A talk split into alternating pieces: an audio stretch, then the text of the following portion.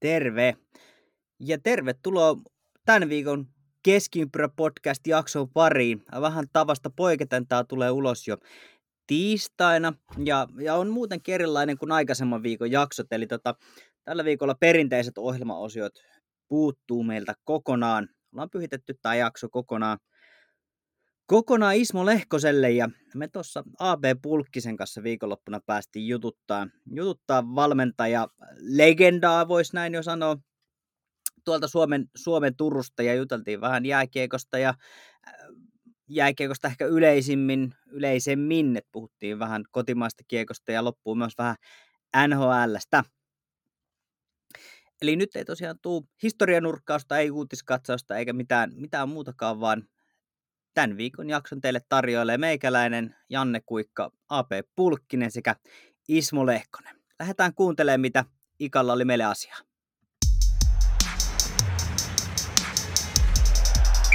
Keskiympyrä. NHL-kiekkoa joka suuntaan. Tervehdys. Keskiympyrä podcast on, on tullut takaisin haastattelunurkkaukseen ja tehdään tässä meidän podcast-historiaa, eikä ihan mitä tahansa historiaa, vaan Keskipro podcastin ensimmäinen vieras. Vieras on saatu paikalle ja aloitetaan siis suoraan kirkkaimmalta huipulta, ei enempää eikä vähempää kuin Ismo Lehkonen. Tervetuloa ja miltä tuntuu tehdä historiaa meidän kanssa?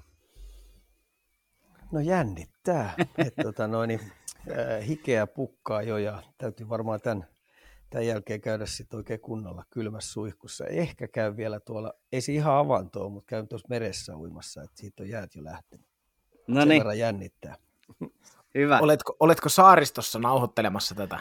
Joo, Satava saaressa siellä, tai tänne me ollaan nykyään muutettu, että tuot keskustasta aikoinaan niin siirryttiin tänne, että tota noin, niin just sopivasti pikkasen ennen koronaa, niin täällä on saanut olla kettuja ja peurojen kanssa rauhassa. Tuossa oli muutama susikin jo käymässä tuosta jäitä pitkin. Että, tota, no, niin onneksi ne häipy kuuleman mukaan saarelta pois. Ai että. Sähän asut siinä sitten tota Kiprusovin Miikan naapurissa ja Tamikin asuu vissiin siinä yhtä sarta ylempänä. Joo, suunnin, joo tuossa äh, veneellä pääsis helpostikin. Tuossa nyt ollaan veneellä käytykin vähän katsomassa, missä poikien tilukset on. Naapurin vakoilua. Kyllä, täytyy sen verran olla utelias aina, että mitäs, mitäs pojille pihatöissä kuuluu. Varo vaan, ettei iske me kateellisuuden puolelle. Eikö sinä tuppa suomalaista aina käymään vähän sillä no, että... Onneksi mä en ole semmoinen, että mulla on vaan tämä valmentajien ammatti tai tämä vainoharhaisuus. Joo vain. Ei, ei, ei, kai tuo mikään hierarkinen juttu, että Tamilla on siellä suojakipperiä vähän tuota yksi saari ylempänä. Ei, ei. Alright, hei lähdetään muutamalla lämpärikysymyksellä ja vaikka jääkiekko-podcast ollaankin, niin tota, mun on pakko aloittaa jalkapallosta. Jalkapallosta ja tota, Ika oot varmaan Suomen ehkä yksi kuuluisimpia Arsenal-faneja ja tota, näyttää siltä, että Arsenal on menossa mestarien liikaa. Mitä siellä tapahtuu?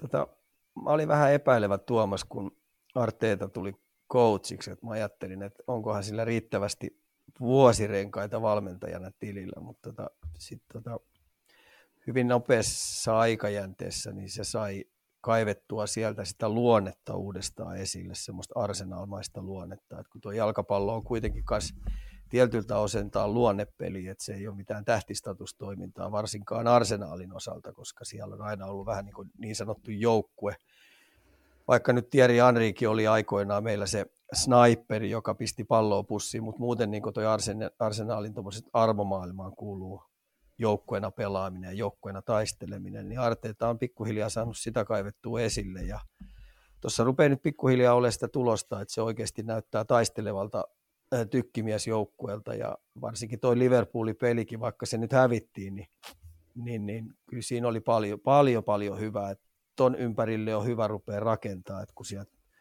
siirtomarkkinoilta löytäisi, löytyisi jotain nuoria, hyviä, taitavia, kestäviä, nopeita urheilijoita, niin, niin, niin kyllä arsenaali tuosta pikkuhiljaa tulee ja toivottavasti ennen kuin mä vaihdan hiippakuntaan, niin nähdään arsenaalin mestaruus, jopa mestaruus, mutta tota, matka on kuitenkin vielä pitkä sinne ihan eliittihuipulle. Joo, pääsi ehkä itsekin vähän yllättää. Tämä kausi on mennyt varsin, varsin hyvin verrattuna tuohon aikaisempaan korpivaellukseen, mitä tässä nyt on ollut.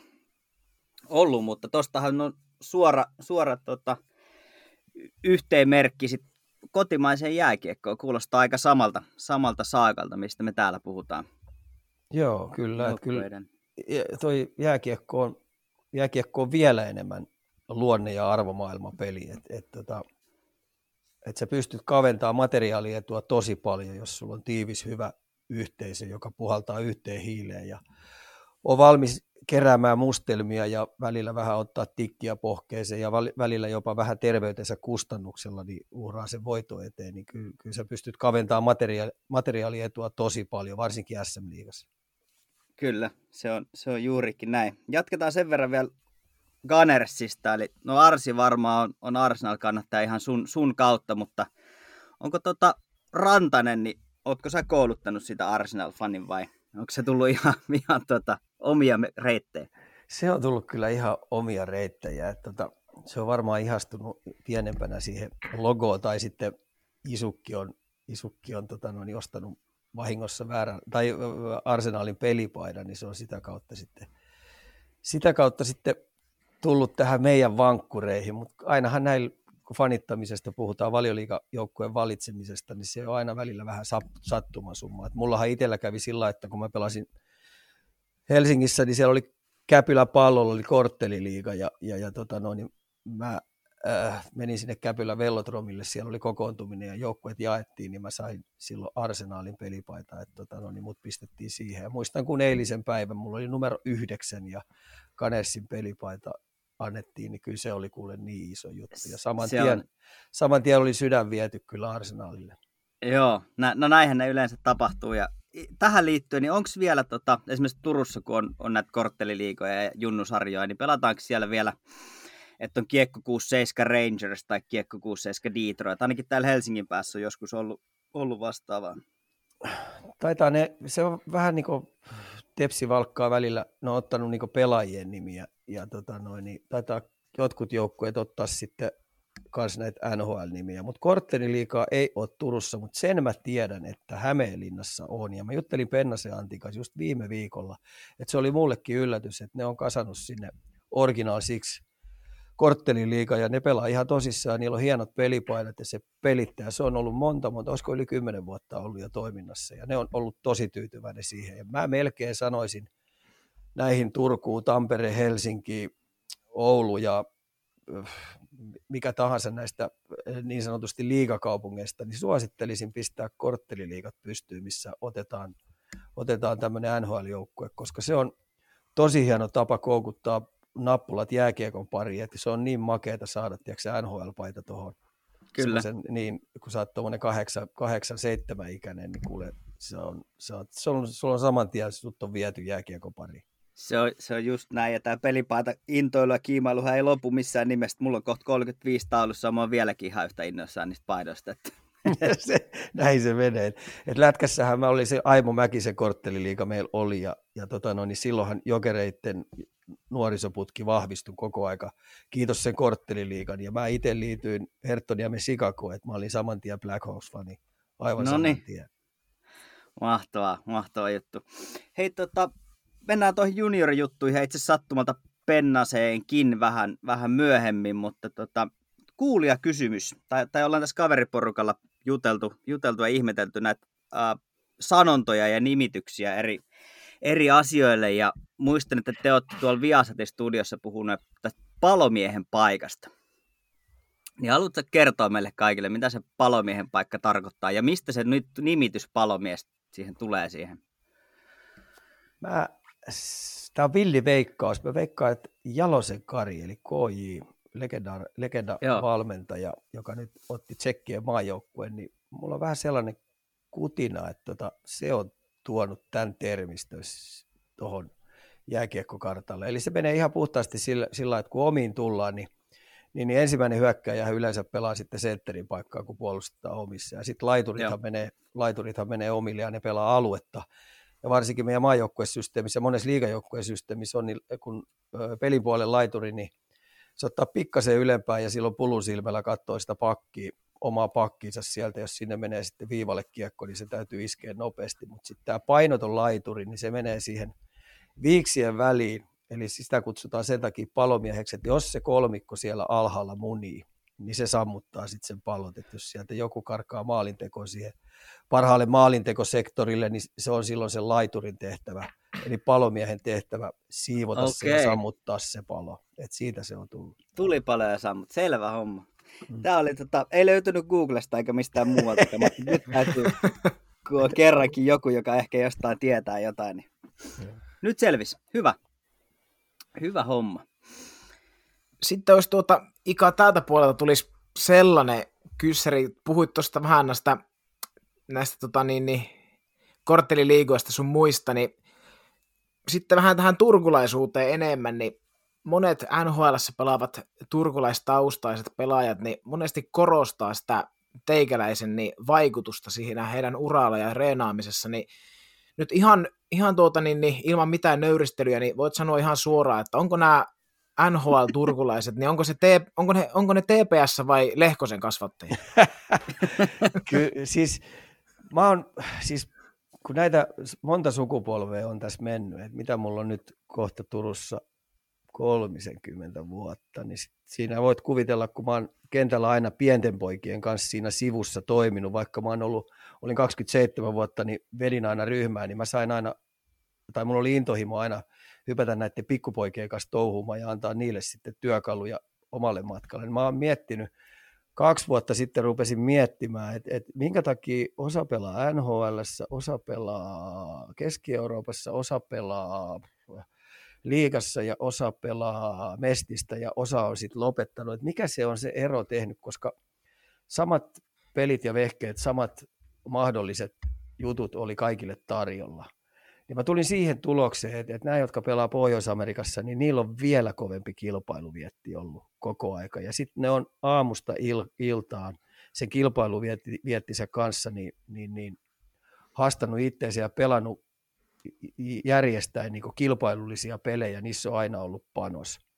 Et tota, se on mun mielestä ollut se erottava tekijä, että et, et, en mä ole niistä sen parempia pelaajia tehnyt, että se sisäinen palo, se sisäinen voittamisen vimma on peli mistä tahansa kysymys, että varsinkin nämä ristolaiset ja rantaset ja kakot ja arsit ja lehtosen mikot ja kaikki nämä, jotka on kuitenkin aika pitkälle päässyt, niin ne pelaa aamusta iltaa peli kuin peli. Et, et välillä mä oon ihmetellyt, että esimerkiksi jos lauantai jotkut on ollut, tiiäksä, sanotaan nyt määrätyt kaverit tykkää perjantaina kesäisin käydä vetämässä vähän isomman ränni. Ja nämä kaverit on mennyt aikaisin nukkumaan ja lauantaina ne saattaa pelata neljää eli peliä. Ne on vetänyt Jaa. harjoitukset siinä ja sen jälkeen ne on pelaamassa lentopalloa, kaksi vastaan kaksi, sen jälkeen ne menee pelaa koripalloa, kolme vastaan kolme ja sitten ne saattaa vielä illalla – kuudesta kahdeksaa tai kuudesta yhdeksääkin on mennä, niin ne pelaa tennismatsin vielä, jossa on tosi kovat panokset. Tämä on ollut oikeastaan se erottava tekijä, että et, et mikä on, on tota noin, näillä kärjen ja sitten ne, jotka ei ole ihan niin pitkälle päässyt. Et se urheilullinen elämäntapa ja vimma kilpailuttaa itteensä, niin se on mun mielestä se tikunnokassa oleva juttu. Kyllä. Hei, tota, onko turkulaiset ei mun mielestä niin paljon pelaa padeliä. Mik, mikä, mikä juttu? Kun tämähän nyt on NRS hirveä, tota, tai kotimaisilla nhl tai padel on nyt, nyt semmoinen juttu, mitä kaikki pelaa, mutta tota, siellä ei vissi, siellä enemmän pelaillaan tennistä.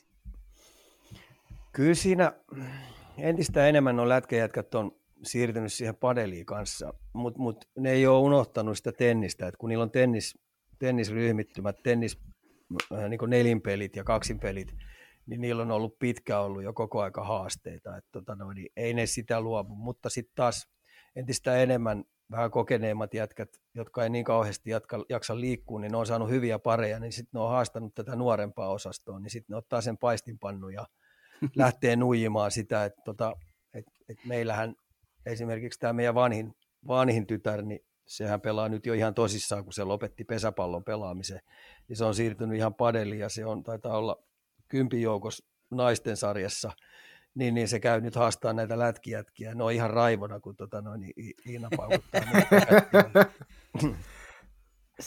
se on, opettaa vähän, opettaa vähän, se on ihan, ihan oikein. Se, tota, mun on pakko ei puuttuu, mutta, mutta ottaa tuosta vielä kiinni, kun sanoit, että siellä on kovat, po, kovat panokset, niin tässä kun keskenään ollaan eikä kukaan tai kukaan kuitenkaan kuuntele, niin kerro nyt vähän millaisilla pyssyillä pelataan.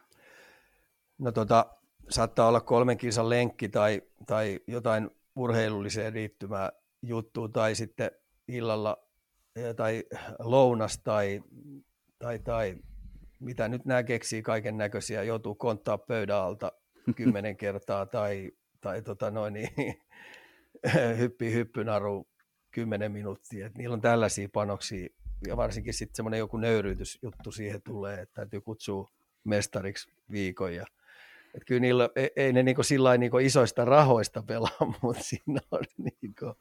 No nöyryytys on, on arvokkaampaa sitten kuitenkin. Oh, oh, kyllä. Joo. Jos jossakin kohtaa tulee tuota sellainen padelmatsi, missä te, teidän tyttärenne ja sitten padelin hurahtanut, ilme, kuuleman mukaan hurahtanut Ville Nieminen ottaa matsia, niin toivottavasti siitä saadaan jonkunnäköinen striimaus.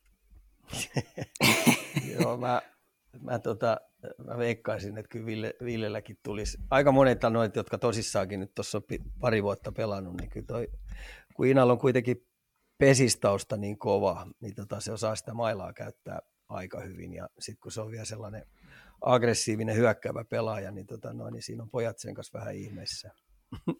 Ai mahtavaa. Tämä pitäisi saada, tota, tehdään tästä ihan tästä Ville Niemiselle avoin haaste. Joo, että se ottaa, Iina ja Arsi pelaa, ja Ville saa ottaa kenet tahansa Joo. Tampereen. Ai, et. Se oli, Iina oli justiinsa, Tampereella oli SM, niin oli siellä pelaamassa. Että, tota, Tosi kova. Joo, et, tota, kyllä nuo pojat, jos tulee kova panos, niin sitten ne yrittää saada toiseksi pariksi Iinan, Iinan tuohon mukaan. aivan, aivan mahtava, mahtava vastaus ja puheenvuoro. Sitten oli mahtava kuulla pientä väri, värikynää. Ja, no ei välttämättä värikynää ollenkaan, mutta tuota. Sitten vielä tähän kenties viimeiseksi lämmittelykysymykseksi, niin on olemassa tällainen, voi olla, että olet joskus kuullutkin tästä, niin olemassa tällainen legendaarinen lehdistötilaisuus, taisi olla Tuto vastaa Kajani Hokkia. Siellä käsittääkseni pyysit Harri, Ahoa tule, Harri Aholaa tulemaan kamera eteen ja kysytte, mitä hän sai joululahjaksi. Ja sanoit sitten itse, että sä et saanut mitään, että olit tuhma mies, niin pitikö tämä tosiaan paikkaista? Olitko niin tuhma, että ei tullut mitään pukinkontista? Kyllä aika harvakselta on pukki tuonut mitään. Että, tota noin, et, et, olisiko kerran jotkut villasukat tullut, että tota noin, ei, ei, ei oikein pukki muistaa, että se kyllä muistaa noita meidän muksuja paljon paremmin. Että, tota noin, ilmeisesti mä oon aika tuhma ollut.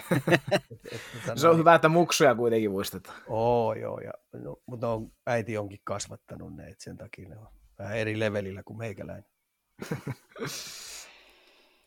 Mahtava homma. Hei, mennään joulusta, joulusta tota eteenpäin ja ehkä sitten sit jääkiekkoon tarkemmin. Ja, ja ennen kuin mennään juniorijuttuihin, niin mennään historiaa sit vähän, vähän kuitenkin ehkä enemmän sun ikä omaa historiaa lyhyesti, niin tota, sä oot liigassakin tahkonut, tahkonut kolminumeroisia tai kolminumeroisen määrän pelejä, niin minkälainen oli, oli ikä pelaajana? Mitä tapahtui korvien välissä? Ei paljon mitään. Että, tota, no, niin, että, tota, sanotaanko näin, että, että tota, jos mulla olisi ollut toi tietotaito, mikä mulla valmentajana on, niin mä en olisi rikkonut itteensä. Että tota, mulla rupesi tulee, paikat rupesi menee rikki tosi pahasti. Että tota, no, niin oli hirveä vimma harjoitella ja mä harjoittelin vanhan liiton systeemeille ja rupesi polvet menee ja, ja, ja kyynärpäät ja olkapäät. Eli tota no, niin voiman tuotto rupesi olemaan sitä luokkaa, että ei yksinkertaisesti paikat kestänyt. Että tota, et sen takia mä sen viimeisen jokerivuoden jälkeen tein päätöksen, että mä pelaan vielä yhden vuoden, ettei mun tarvitse sitten pubissa lässytellä, että kyllä mustakin olisi tullut jotain, mutta kun ei paikat kestänyt, mä päätin, että mä pelaan yhden ja sen takia mä lähdin Englantiin yhdeksi vuodeksi. Ja sitten se pel- pelihomma sai olla, koska tota, kolme leikkausta ja niiden kuntouttaminen, että päästä samanlaiseen kuntoon, missä joskus on ollut, niin se oli henkisesti tosi rankka. Et sen takia mä laskettelin sen Englannissa sen yhden vuoden ja sitten oli helppo tehdä se päätös, että siirtyy vähän muihin juttuihin. Ja sitten valmennukseen siirtyminen oli sitten ihan sattumia summa, että mä näin Jursin tuossa Turkuun, kun tuli käymään, niin se Jursi sanoi, että minusta parempi, että sinä ottaa tämä valmennus. Ja tota noin, niin sitten kysyin, että minkä takia, niin sanoin, että minä muistan sinä pelaaja, sinä yrittelijä syvä poika, niin sinä nyt sama valmentaja. Okei. Okay. niin se lähti oikeastaan siitä, että se puhui, ja sitten mä kaksi vuotta oikeastaan seurasin sitä Jursin toimintaa, varsinkin eka vuosi, niin mä vedin sitten omaa joukkuetta Tepsi C-junnuja, ja sitten oli jokaisen päivän oikeastaan katsomassa vähän Tepsi-edustuksen reenejä, ja sitten mä juttelin aina Jursin jälkeen, harjoitusten jälkeen, se tenttasi, että mitä mä näin sieltä, ja, ja, ja mitä mä olisin tehnyt toisin, ja niin edes poispäin. Sitten se tuli katsoa mun harjoituksia, ja se antoi palautusta, palautetta, että oikeastaan se coachiura syy ja seuraus on ollut tuo Jursin tapaaminen, että et, tota noin, niin muuten mä en edes miettinyt, mä mietin ihan muita juttuja kuin, kuin valmentamista. Missäköhän se turkulainen jääkiekko olisi ilman, ilman tota Jursinovia? Tuo on hyvä kysymys. Et se jätti tänne tosi hyvän testamentin ja, ja, ja mun mielestä se rupesi tuossa yhdessä vaiheessa sitten katoamaan, että mennään nyt tässä kymmenen vuotta taaksepäin, niin se rupesi katoamaan, että ruvettiin kaiken näköistä sählää ja säätämään. Ja, ja tämmöinen harjoittelu ei ollut enää niin kovin keskiössä ja varsinkin peli, mitä Jursi koko aika puhuu, että näiden pelaajien pitää pelata paljon päivittäin ja, ja, ja saada, saada vyölle niitä pelillisiä viisikkotason juttuja, niin se vaan katosi jostain kumman syystä täältä. Et toivottavasti se taas pikkuhiljaa palaisi ja siihen kun on aika helppo tehdä fiksuja säädöksiä noihin hänen jättämänsä testamenttiin, niin rupeisi tulee kyllä aika hyvin pelaajia tässä kaupungissa. Koska täällä on paljon niitä pelaajia, jotka oli putkessa ja saada niitä innostettua tuonne valmennukseen, niin se auttaisi tosi paljon. Kyllä. Mikä sun oma rooli tällä hetkellä turkulaisen jääkiekon parissa? Ainakin tuota Junnujen kanssa pyörit paljon, paljon jäällä ja, ja noille aina NR-pelaajille kesällä ilmeisesti vetellä treenejä, mutta... No joo, mä huomasin tässä, että tota, kun mä hyppäsin 27 vuotta kuitenkin, aina oli vastuulla joku, joku joukkue, miesten joukkue, ja sitten siitä sitten jyvitty aina sitten alaspäin. Mä halusin vaikuttaa siihen junnuputkeen kanssa aika paljon, että mitä Aassa tapahtuu, b tapahtuu, c jopa sieltä luistelukoulusta mä halusin tietää aika paljon. Niin se oli semmoista vähän niin kuin laput silmillä menemistä ja tota noin, niin johtoportaan kanssa vääntämistä ja kääntämistä ja, ja, ja se oli aika, aika suppeita se toiminta ja sitten mä huomasin, kun mä hyppäsin siitä putkesta pois, niin, niin, niin itse asiassa mä oonkin enemmän paljon jäällä ja mulla on urheilijoitakin paljon enemmän. Et noit junnuja mä yksi päivä tuossa vähän laskeskelin, että, että vuoden aikana mä törmään 300 junioripelaajaa ja siitä sitten vuoden aikana mä törmään melkein yli 200 ammattipelaajaa, että ruvetaan puhua kuitenkin 500 urheilijasta, joiden kanssa on osan kanssa enemmän ja osan kanssa sit vähemmän.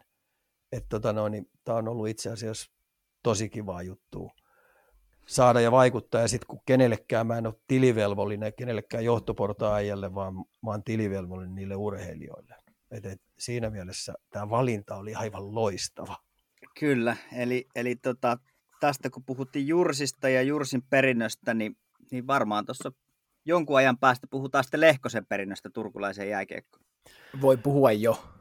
niin. No, toivottavasti pystyy jättää paljon. mä oon kauheasti yrittänyt tässä kutitella näitä entisiä pelaajia, joiden kanssa putki on käyty. Osan kanssa oli tietenkin kymmenenkin vuotta tekemisessä, niin saada niitä sitten tuonne valmennukseen ja innostumaan. Ja sitten tämä meidän, meidän Chase Your Dream-toiminta, missä me vaikutetaan näin moneen urheilijaan, niin siihen nyt esimerkiksi Virtasen Jonne hyppää tuohon mukaan. Se tulee kesän ole tos, tosi paljon meidän kanssa tekemiseen. Ja mä yritän nyt saada sen intohimoisesti innostumaan siitä, että se oikeasti ottaa koppia ja vastuuta siitä, että, että, että niitä juttuja, mitä hän muni omalla urallaansa, niin, niin, niin se pystyy ne aika uskottavasti noille junnuille ja kokeneemmillekin pelaajille auttaa. Et sen takia on tosi hyvä saada esimerkiksi tämmöinen kuin Virtasen Jonne tuohon mukaan meidän kesäjuttuihin, että silloin kuitenkin uskottava hahmo. Kyllä. Sillä että tota, no, nyt kyllä noi nuoret ja vähän kokeneemmetkin uskoo, että kun Jonne puhuu omasta kokemuksesta ja pystyy antaa hyviä hyviä tipsejä niille, että miten toi ammattilaisurheilu on helpompaa kuin hän, hänen aikansa. Just, just näin. Jonnesta on pakko kertoa. Jonne järkkäsi tuossa jouluna tämmöisen arvonnan, arvonnan että miksi, miksi tota, tuolla Twitterin puolella liikapeleihin peleihin lippuja ja, ja mä sitten Jonnelle vinkkasin, että mun ei tarvitse päästä. Mä, mä kyllä tota, voin omat lippuni ostaa, mutta jos, jos minut valitset, niin järkätään joku vähävarainen perhe, perhe tota, kattoo jääkiekko, jotka ei muuten, muuten tota, paikalle pääse. Ja, ää, nyt huomenna maanantaina itse asiassa, niin, niin tota Hope ryn kautta löytyi löytyi pieni IFK-fani, jolla ei muuten ole mahdollisuutta peleihin päästä, niin Jonne järkkäsi IFK-matsiin liput. Liputteli tota, Jonnesta ei ole kyllä ainakaan mullakaan mitään muuta kuin hyvä, hyvää sanottavaa ja hieno ura on, on mies tehnyt ja varmasti on, voisin kuvitella, että hän pärjää noiden nuorten kanssa aika hyvin. Juu, mä muistan ensimmäiset tutustumiset oli, mä vedin lukion jäitä ja tota noin, Jonne oli silloin ammattikoulussa ja, ja, tota, ja, ja se oli silloin niin, kuin, niin sanotusti ekan vuoden P-junnu ja se tuli meidän lukiojäille, niin päättäjät oli siinä sitä mieltä, että mitä sä tuommoisen sorsajalan tänne otet, otat pyörimään, että ei siitä ikinä yhtään mitään tule, että se ei osaa luistella ja se ei ymmärrä pelistä mitään ja kaiken lisäksi se on väkivaltainen vielä. Mä sanoin, eiköhän tehdä sillä, että mun tehtävä on tehdä näitä pelaajia, niin, niin miettikää, että ei jotain muuta. Että tota, se on nyt tässä mukana ja, mukana ja ihan ok uran se huonona luistelijana ja huonona pelaajana teki, että kuitenkin aika monta ammattilais sataa peliä, niin se räppäsi tossa ja teki itsestänsä kuitenkin aika tarpeellisen moneen joukkueeseen ja siihen sitten kylkee vielä mestaruuksiakin sai. Joo, kyllä. Kyllä, Jonnehan on tainnut itse tuolla Twitterin puolella jossain kohtaa sanoa, että, tai kun ilmoitti lopettamisesta, että kun on pelannut kykyjensä ylärajoilla koko ammattilaisuransa, niin kyllähän se tota, kertoo siitä, että minkälainen kaveri on ollut kyseessä, että huikea, huikea ukko tekemään töitä ja saanut kyllä tuota, jokaisen aplodi ansaitsee, mitä on saanut. Siellä hänen yhdestään muksu, se yksi, yksi muksu onkin meillä mukaan, se Jerry on tuossa pitkään pyörinyt ja, ja, ja mennään tästä nyt, silloin niin kova intohimo tuohon jääkiekon pelaamiseen, niin mä sanon, että tota, mennään 10-12 vuotta eteenpäin, niin tuutte huomaamaan, että yksi virtainen tulee – kahju tonne lisää estraadille Ai aivan saletisti. Nimi mieleen. Nimi Jerry mieleen. Virtanen. Joo. Hauska poika. Loista. Nuorista, nuorista tota kavereista, niin hyvänä, hyvällä aasinsilalla voidaan hypätä sitten varmaan ehkä enemmän tähän niin kuin ju, nykyiseen juniorituotantoon, niin minkälaisena, minkälaisena Ismo Lehkonen näet tämän niin kuin Suomen jääkiekon juniorituotannon tällä hetkellä, että onko menty ju, ruohonjuuritasolla eteenpäin viime vuosina vai miten? En mä tiedä eteenpäin mennyt, mutta tota, sitten ei kannata niin sillä ei ole huolissaan, että me pystytään aina nämä nuorten maajoukkuet ja, ja, ja, ja tota no, niin tämä kärki meillä aina pöllähtää, että kuitenkin melkein jokainen poika, joka synnytysosastolta pöllähtää maailmalle, niin, niin, niin tota, haluaa pelata jääkiekkoa. Et me saadaan kuitenkin aina jääkiekko melkein järjestäin ainakin tähän asti saatu järjestää paras mahdollinen kuorma. Et mm. mä mm. enemmänkin sanoisin, että tota, se on sulla mahdottomuus, ettei me pystyttäisi tuottaa jääkiekkoa yhtä joukkueellista per ikäluokka aina, ja sieltä sitten aina pullahtaa näitä niin sanotusti ykkös-, kakkos-, kolmoskierroksen varauksia, niin, niin lähes niin varmasti per ikäluokka niin aina jääkiekko kartalle. Et tota, mä enemmänkin sanoisin, että me pystyttäisiin niin paljon sparraamaan tuota hommaa paremmaksi, että me kadotetaan todella paljon hyviä pelaajia näissä junioriputkissa, että ne junioriputkit ei ole mun mielestä lähellekään niin toimivia kuin ne pitäisi olla, ja aika monet lajit on aika kateellisia, hämmästelee ja kummastelee, että kuinka paljon me lahjakkuuksia hukataan. Et mä melkein sanoisin, että paras tapa olisi saada lajiyhteistyö päälle, eli, eli niin jalkapallo, jääkiekko, yksilölajit yleisurheilut, painit, kaikki nämä, niin, niin saada niitä valmentajia jääkiekon mukaan, jotka sitten saisi rekrytoida aina tässä matkan varrella, että olisi niin sanotusti rinnakkaislajeja, jopa kolmeekin lajia, kun ne on ihan pienenä, että tämmöinen monilajisuus pitäisi olla tikunnokassa, niin se palvelisi kaikkia. Ja sitten isoin juttu, että me saataisiin pidettyä nuo lapset aina terveenä. Et nyt kun mä katson tuota kentän toimintaa, niin mä oon kaikista eniten huolissa, että jääkiekossa – lapset ei puhu, pysy fysiikkareenaamisen kautta tai jääharjoituksen kautta, ne ei pysy terveenä. Niille, mm. tulee, niille tulee kaiken näköisiä vammoja ja ne mun mielestä kaikki vammat on turhia. Mä oon sitä mieltä, että seurojen isoin vastuu on se, että et, et, loukkaantumislista pitäisi olla nolla toleranssi. että tota noin, niin se on lähtökohta, että me pidetään kaikki urheilijat terveenä niin henkisesti kuin varsinkin myös fyysisesti pidettäisiin, että tota noin, niin ei hosuttaisi, ei kiirehdittäisi ja sen takia mä toivoisin, että jääkiekko monessa seurassa ottaisi tämmöinen monilajisuuden, että tota noin, mikä helvetin kiire se on ennen lukio ekaa. Niin, ky- kyllä. Onko tota, sulla kun insight-tie tai nä- näkemystä ja oot, oot nähnyt noita loukkaantumisia, niin minkälaisia, tota, minkälaisia haasteet siellä on ja, ja johtuuko se nimenomaan siitä, että se treenaaminen, treenataanko niin liian kovaa vai vain yksilöllisesti väärin vai tota, onko se sitten sit tavallaan tukitoiminnoissa se, se ongelma? Sekä että, ja sitten kun tämmöiset aerobiset pohjat ja liikkuvuudet rupeaa olemaan aika huonolla mallilla, koska toi nuoriso nyt ei niin paljon enää liiku, kun puhutaan ihan, mennään tuolta leikkikoulusta ala-asteelle ja siitä ylöspäin, niin, niin liikkumismäärät on, niin se vaatisi sen, että tota noin, niin tämmöinen monilajisuus olisi tikunnokassa ja sitten ennen kaikkea, jos sä rupeat harjoituttaa itseensä, niin ekaksi pitäisi teknisesti osata juosta, mm. sitten pitäisi teknisesti osata hyppiä ja varsinkin tulla alas, ja sitten jos ruvetaan menee voimailupuoleen, niin, niin jos ei sulla ole tekniikat niin puntin nostamisessa kunnossa, niin sitä ei oikeasti kannata tehdä. Että just tuossa kun oli toi, toi, toi gaalailta, tämä länsirannikon gaalailta, missä mä olin, niin mulla oli yksi painija oli siinä samassa pöydässä, niin mä sanoin silleen, että, että jos mä saisin olla diktaattori, niin voimaharjoittelun mä siirtäisin kaikki jääkiekon pelaajat painin puolelle, koska, koska tota, siinä tulisi kaikkia kaikki tota noin, niin voimatasot, kaikki liikkuvuudet, kaikki noin, ja sitten saisit vääntää ja kääntää ja sä oppisit kamppailemaan, niin se paini olisi ylivoimaisesti paras voimanhankintapaikka jääkiekkoilijalle ennen kuin sitten ruvetaan niiden punttien kanssa hosumaan, ja silloinkin pitäisi löytyä maajoukkuetason valmentaja, joka osaa opettaa niille tekniikat, koska tota, se, se rikkoo tosi paljon, jos ei ole oikeasti kyykkäämiset ja rinnalle vedot ja tempaukset, niin ne pitää olla niin samperi hyvin kunnossa ne tekniikat, että muuten sun rupeaa menee välilevyjä ja rasitusmurtumia ja lätkässähän on todella paljon rasitusmurtumia nuorilla ja, ja pohjautuu aika pitkälti siihen, että tota, on vääränlaista kuivaharjoittelua pelaajille. Siitä kaikki nuoret, nuoret jääkiekkolupaukset, niin neuvosta vaariin ja paini tata meille nyt vähän vauhilla.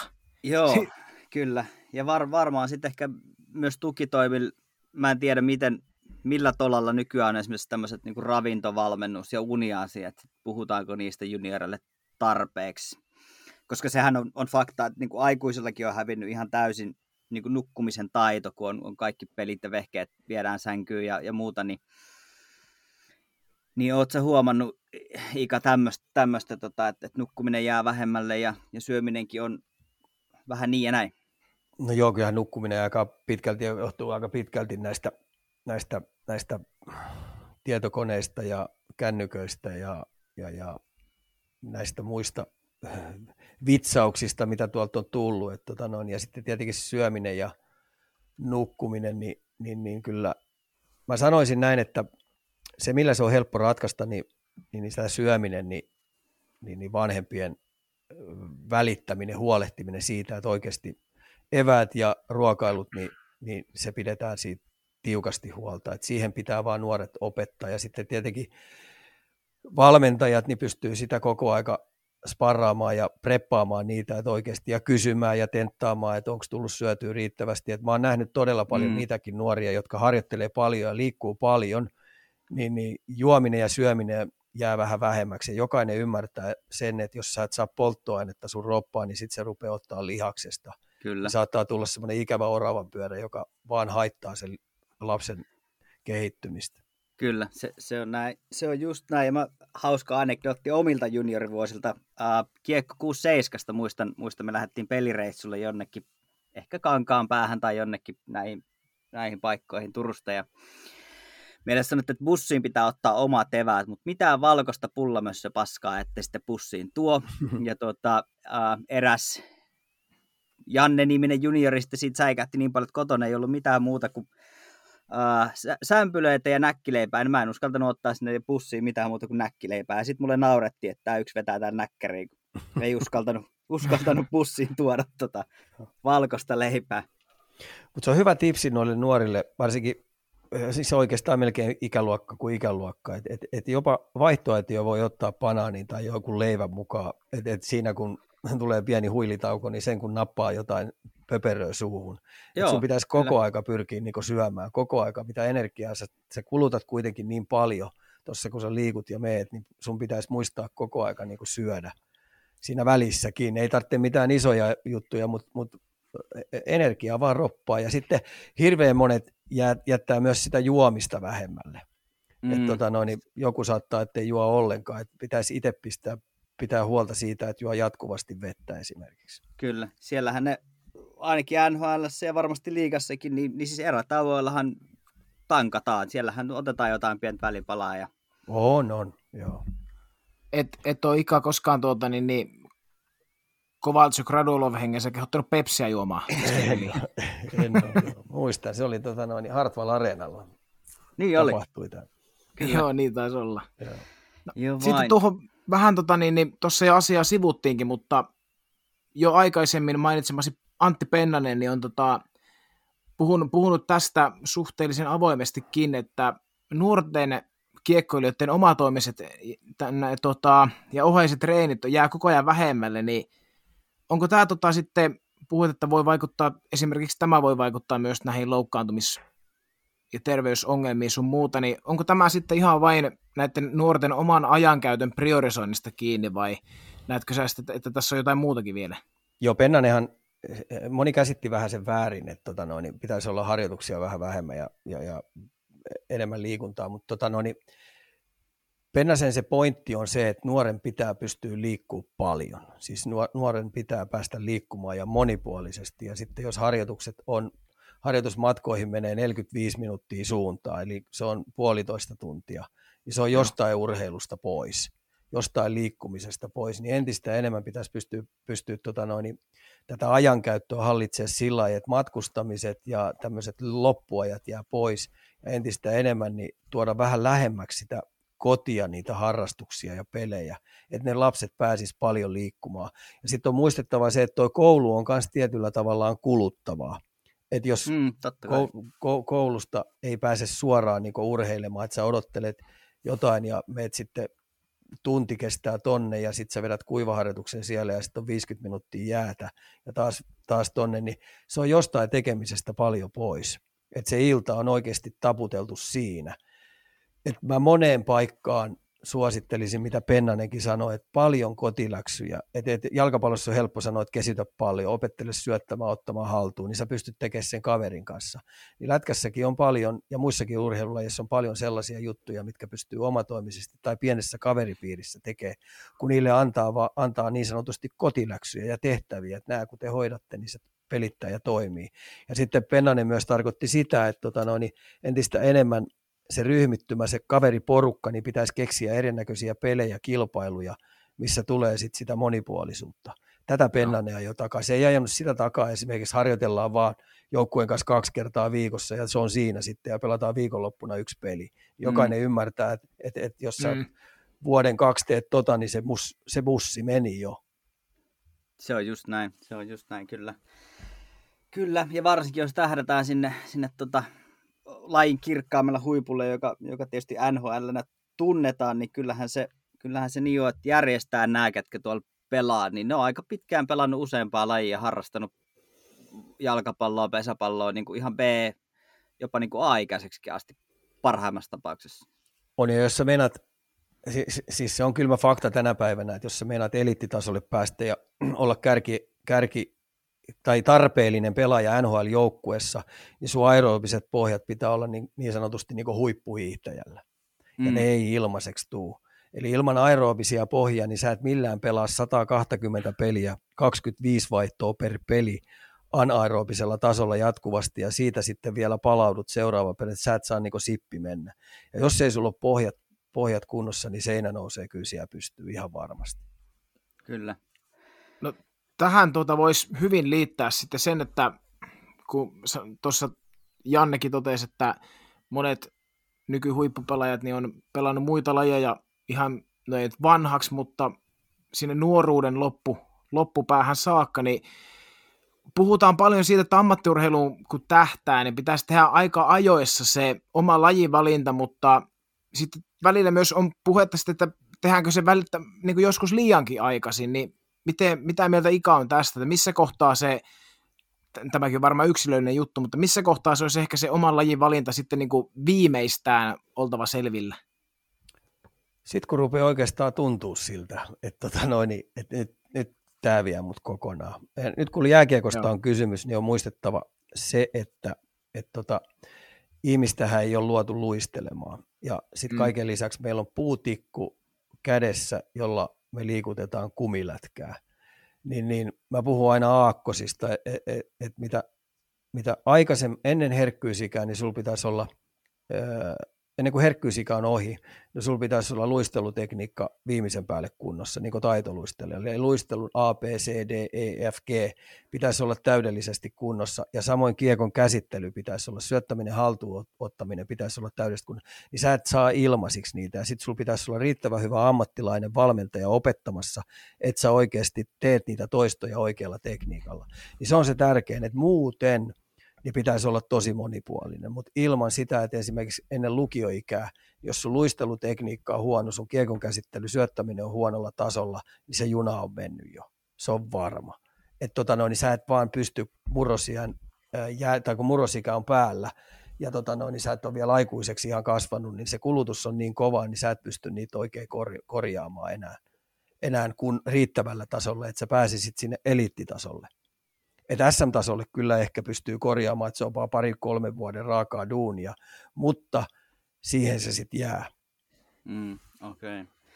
Kyllä, eli tämä on myös sinällään niin, niin myös ehkä tavalla, omalla tavallaan myös lajikohtainen, että kyllähän tässä on, he, on helpompi päästä, sanotaanko, että nollatasosta, niin helpompi päästä pelaamaan SM-tasolla pesäpalloa kuin NHL ja jääkiekkoa, että kyllähän tässä on myös totta kai nämä, nämä nyanssit.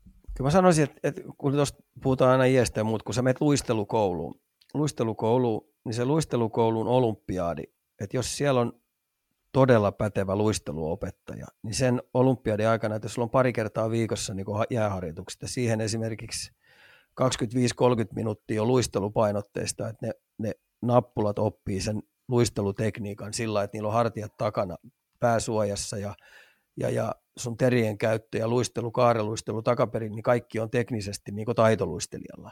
Niin silloin ei ole hädänpäivääkään. Se peli on ihan järjettömän helppoa sulle, koska jääkiekko ja luistelu on liukulaji. Mm. Mm. Joo, kyllä. Ja, ja tämän takia varmasti niin äh, taitoluistelijoita ja taitoluisteluvalmentajia käytetään ihan laajalti nykyään jääkiekkoilla ja luisteluvalmennuksessa ja pitääkin. Että tota, mä oon nähnyt näitä 8-9 ikäisiä tyttöjä, niin menee 50 minuuttia putkeen jäällä. Oletko nähnyt jääkiekkoilija 80-11 ikäistä, että ne menee 50 minuuttia putkeen jäällä? No en mm. ole kyllä. en ole kyllä. Ja, ja, ja luistelu on liukulaji. Et, et sen takia niin se ei ole mahdotonta, mutta se, sen täytyy se luistelu teknisesti olla niin hyvällä tasolla, jotta sä pystyt helposti liikkumaan siellä. Et se on sulle jopa, sä oot vähän niin kuin alamäessä koko ajan. Mm tästä, tästä varmaan ehkä parhaimpana esimerkkinä, jos kotimaisia nuoria katsoo, niin Heiskasen Miro lienee yksi, yksi taitavempi, mitä liukuun tulee. Joo, ja, ja, ja Sebastian Aho on toinen. Et siinä on, siinä on niin ihan selvä, selvä. Siinä on kaksi sellaista, jotka en tiedä mistä on saaneet koppia, mutta aika pitkälti mä oon kanssa hahmotellut, että ne on isolla kentällä paljon käynyt – luistelemassa ja sitten kun ihminen on mieleltä aika laiska, se haluaa päästä vähän helpommalla, niin pojat on oivaltanut sen, että nämä määrätyt jutut niin pääsee vähän vaivattomammin. Joo, kyllä. Hei, iso kenttä, tosi hyvä aasin silta eikä ollenkaan suunniteltu, mutta, mutta kun mä oon tässä omassa päässäni miettinyt vailla mitään ammattitaitoa tätä kapeen kaukalon kysymystä, ja, ja kun NHL maailman huipulla pelataan kapeassa kaukalossa, ja nyt pelattiin olympialaiset, ja, ja siihen suuntaan ollaan menossa, niin uh, mikä, mikä on sun näkemys? Pitäisikö meidänkin siirtyä kapeampaan kaukaloon ihan kautta linjan niin kuin nuorista ja pääsarjatasolta, jotta se hyppy sinne pienempään kaukaloon olisi helpompi, vai palveleeko tämä kuitenkin tämä leveä, suurempi kaukalo sitten paremmin? Mä olin joku 15 vuotta sitten, niin mä olin ihan ehdottomasti sitä mieltä, että, että olympiakaukalossa on, on Euroopassa hyvä pelata ja mennä eteenpäin, mutta nyt sitten viimeisen kuuden vuoden aikana, kun mä oon katsonut tosi paljon NHL, ja sitten mä oon reenejä nähnyt tosi paljon, mm. öö, sitten tosi paljon livenä päässyt katsoa näitä pudotuspeli- ja ottelusarjoja, niin kyllä mä oon tullut nyt siihen tulokseen ehdottomasti, että, että Suomeen pitäisi tuoda viihdearvon puolelta, kamppailupelin puolelta, taidon puolelta, niin, niin, niin kapea kaukalo, tämä NHL-kaukalo. Mm. Ja sitten vielä sillä lailla niin, että, tota, että jos me kerran halutaan tuottaa Pohjois-Amerikkaa pelaajia, me halutaan pysyä kansainvälisessä kilpailussa mukana, koska Pohjois-Amerikka ei tule sääntöjänsä muuttaa. Ja mä olen sitä mieltä, että jo viihdearvon kannalta niin Suomeen pitäisi mahdollisimman nopeasti jo seuraavaksi vuodeksi niin tuoda NHL-säännöt tänne. Koska jos, toi, jos me katsotaan SM-liigaa tällä hetkellä, niin mun iso ky- kysymys on, onko tuo tuote kunnossa? No pe- pelihän varmaan, siis onhan se mennyt eteenpäin, mutta kyllä mäkin olen vahvasti sitä mieltä, että, että vaikka peli menee, menee eteenpäin, mutta, mutta kaikki muu on siinä ulkopuolella vähän niin, niin ja näin. Mutta se tavallaan se pelin, pelin niin kuin eteenpäin vieminen munkin mielestä ehdottomasti vaatisi, vaatisi melkein sen, että se kaukalo olisi kapeampi, koska se tuo luontaisesti siihen enemmän vauhtia ja semmoista tietynlaista virtausta. NHL, NHL päättäjiä, eli omien seurojensa päättäjiä, nämä scoutit, scoutit jotka käy katsomassa omien, omien tota noin, äh, omia tota noin, työntekijöitä, työntekijöitä se tulevaisuuden näitä pelureita Suomen SM-liigassa, niin heiltä on ruvennut yhdestä suusta tulee täkkiä Suomesta pois. okay. Ja se on aika huolestuttavaa. On. Se on tosi on. huolestuttavaa, koska täällä ei ole kamppailupelaaminen, taklauspelaaminen ää, laidan lähellä, maalien lähellä, ää, pelin tempo ei vastaa sitä, että ne marinoituisi välittömästi nopeeseen aika, aikajänteeseen niin NHL-tason pelaajaksi, että ne joutuu jopa nappaamaan ne sinne AHL pitkäksi aikaa pelaamaan. Niin se on huolestuttavaa, että sen takia mä sanoisin, että se on nyt vaan päättäjien käsissä, että mitä ne tuolle tuotteille tekee. Ja se, että mehän voidaan tehdä se, se että me vedetään vielä pehmeämmäksi mutta kukaan ei kysy pelaajilta, kukaan ei kysy valmentajilta. Et jos mä sanoisin, että 90 prosenttia pelaajista, jotka tällä hetkellä pelaa, niin haluaisi tuoda tuonne kamppailupelaamista tunnetta paljon enemmän. Paljon enemmän mentäisi päästä päätyyn. Sitä peliä nuo pelaajat haluaisi. Mutta kun nämä tämänhetkiset niin säännökset ja säännöt, niin, niin ei tue sitä toimintaa ollenkaan. Et sen takia mä sanoisin, että nyt päättäjillä on – lyhkäisen aikeen, niin täytyy tosi nopeasti tehdä se, että, että, että kysyy itseltä, että onko tuo tuote kunnossa, jos se ei ole heidän mielestään kunnossa, niin mitä sen eteen pitää tehdä.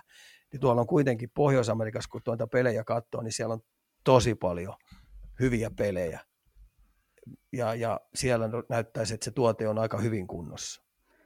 Tuntuu, että, tuntuu että Suomessa niin kuin mennään niin paljon sen tai pyritään ottamaan kaikki törmäys ja taklaus, kaikki kontakti tuntuu, että pyritään laittamaan minimiin sen turvallisuuden kannalta ja siitä näkökulmasta katsottuna, mutta taas sitten sitä ei ajatella sillä lailla, että sitten kun mennään johonkin esimerkiksi NHL tai kun pitäisi pyrkiä sinne niin kuin pelaajien, niin se ei kyllä valmista heitä sinne niin kuin millään tavalla, että se tekee pelkkää hallaa. Joo, ja että mikä ei ole koskaan keskustelussa ollut, että on ihan ammatti. Eli ammatti, josta maksetaan SM-liigassakin tosi kovaa rahaa. Et ei, ei, ei, ei lääkärit pääse sellaisiin palkkoihin periaatteessa, mitä meidän kärkijätkät pääsee. Mm. E, ei, ei 18-17-ikäinen missään työpaikalla pääse sellaisiin rahoihin kiinni, mitä SM-liigapelaajat pääsee. Mm. Niin, tota no, niin toi on ammatti, missä on tietyt riskit. Ihan sama kuin poliisin ammatissa. Poliisi joutuu kohtaan rosvoja, ja hitto se rosvo voi ampua mm. ja sun täytyy olla valmiina siihen. Palomies on sama juttu. Palomiehellä on tietynlaiset riskit, kun se lähtee sammuttamaan paloa. Rekkakuskeella on järje- tietoiset riskit koko ajan, että sulla pitää olla koko ajan antennit ylhäällä tai muuten tapahtuu vahinkoja. Eli ammatti kuin ammatti tänä päivänä, niin kyllähän siellä tietyt riskit on. Ja sitten kun mä olin tuolla Pekingin olympialaisissa, niin mä katsoin näitä laskettelulajeja, niin ei kukaan puhu niistä päävammoista yhtään mitään mitä sieltä kourusta Totta. tulee tai mitä tulee näistä saatana kumpareista, kun ne tulee alas. Ja, hei, mä näin ihan järjettömiä päävammoja sieltä, kun ne pamahteli sieltä alas. Kukaan Kyllä. ei puhu niistä ja sekin on vaan, ne hyväksyy siellä, mutta kukaan ei niin sillä isolla termeillä. formulakuskit, mitä tuo painaa, siinä on tietty riski, että kaikissa näissä on riski. Nyrkkeilijät hyvänä. Nyrkkeily, kamppailulajit, painit, kaikki Kyllä. nämä, niin näissä on tietyt riskit, mitkä on, ja sitten on korvauskin aika kova. Ja sitten on muistettava se, että niillä Pohjois-Amerikka menee koko aika niin eteenpäin, niin se on viihdebisnestä. Ne jätkät maksaa kovaa hintaa siitä, että ne saa tuossa viihdebisneksessä olla mukana. Onko tota, toi hyvä, kun tulit, tulit tuohon, mulla tuli tosi monta jatkoa tuohon tohon sun monologiin, mutta mä en muista nyt enää puoleekaan, mutta tämä viihdekysymys ja, ja tota, nimenomaan Pohjois-Amerikassa urheilu on viihdebisnestä ja, ja se ajatellaan viihteenä ja ne on viihdetapahtumia, ne on ennen kaikkea tapahtumia, mutta jotenkin musta tuntuu, että Suomessa mennään vaan katsoa peliä ja lähdetään menee. Et se, se vaan jotenkin tavallaan se pelitapahtuma ei ole tapahtuma, se on ottelu, joka katsotaan hiljaa istualtaan ja, ja tuota, erätavotkin istutaan, möllötellään omalla paikalla ja sitten sit lähdetään niin kuin kotiin. Niin, ja mä tota, sanon, se ei ole pelaajien vika. Ei, ei missään nimessä. Niin. Ei, ei, ei missään nimessä. Ja, mutta se, se, on ihan, ihan hurja, hurja ero, ja kyllähän tämä on sellainen, millä varmasti, varmasti tota pitäisi jotain tehdä. Ja tuossa kun hetkistä puhuttiin siitä, siitä, että pelaajat onko, onko valmiita, niin onko ehkä vähän hämääntynyt, ainakin mun mielestä on ehkä vähän hämääntynyt se, että kun puhutaan, puhutaan siitä, että pitäisikö liikaa jotenkin muuttaa, niin monesti vasta- vasta-argumenttina tulee, että onhan meillä Patrick Laineet ja Sebastian Ahot ja Aleksander Barkovit, jotka on mennyt suoraan NHLään pelaamaan kapeeseen kaukaloon, mutta nämä, kysehän on heidän kohdalla siis aivan poikkeuksellisista lahjakkuuksista, jotka olisi mennyt minkä tahansa jalkapallokentän läpi pelaa NHL. Eihän se, ole, se ei ole siitä liikasta tai sen, sen tota, tasosta kiinni, vaan se on nimenomaan heidän niistä pelaajista. Niin mitä, mitä sä oot tavallaan... Joo, siis mulla Pohjois-Amerikasta isoin kysymys on aina, kun ne tietää, että meillä on tullut paljon hyviä pelaajia, nyt varsinkin tuo ikäluokka, mikä on kaksi vitosen plus miinus kaksi jompaa kumpaa suunta. Meillä on paljon kärkipelaajia. Ne kysyvät, että mikä ihmeen tehdas teillä on siellä, että pystytte noin pian maa tuottaa noin hyviä pelaajia. Niin mä sanoin, että hei herätys nytte, että, että jos meillä olisi joku tehdas, niin ne kaikkihan olisi samanlaisia. Niin. Eli meillä ei ole mitään tehdasta, ne on vain tietyn sattuman kautta, tietyn putken kautta tullut omanlaista tarinaa. Se, jos ajattelet Rantanen, Rantanen, Parkkovi, Heiskanen, Lindeli, Aho, Teräväinen, pff, mitä näitä nyt on, niin, niin nehän on kaikki erityylisiä laineita. Kyllä. Niistä ei yksikään samanlainen. Kaikki on jollain eri omalla tyylillä tullut omalaisensa pelaajaksi. Ja sitten ne vasta rupeakin tajua, että hitto, että mistä nämä pelaajat on tullut, mitkä putken kautta. Ja mä sanoin, että ei niistä oikein kukaan osaa tehdä, kun, tai sen mä osaan yhdistää niiden. Mä sanoin, että se meidän maajoukkueputki, eli kun ne tulee siihen leijonapesueeseen, eli ja. alkaa sieltä Pohjolalta. Ja mä laskin tuossa, että Arsi oli sen neljän vuoden aikana, niin silloin oli sata kansainvälistä peliä, 200 leiripäivää.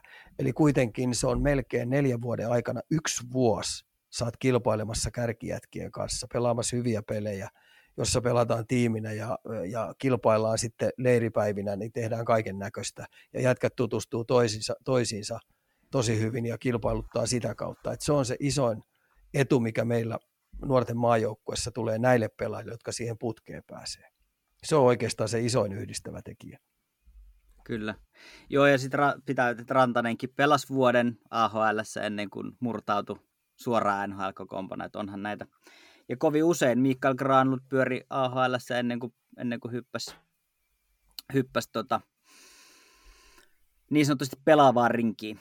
Joo, mutta toi isoin, niin mun mielestä päättäjillä on nyt tämä tämä tota, päätäntävalta siellä, että mitä ne tuolle sarjalle tekee, mitä ne tekee säännöille, koska sen mä tiedän, kun mä noiden pelaajien kanssa, ne haluaisi heittäytyä paljon paremmin tunteella pelaamaan sitä runkosarjan peliä, ne haluaisi olla paljon aktiivisempia, ne haluaisi olla kovempia, ne haluaisi niinku taivaan ja maan välillä testata ja kokeilla, mutta nyt ne, niillä on koko aika tiettyjen säädöksien kautta pelko, että joutuuko ne kurinpidon käsittelyyn esimerkiksi. Mm. Ei ne saa heittäytyä ihan täysillä siihen viihdebisnekseen, mitä ne haluaisi tällä hetkellä tehdä.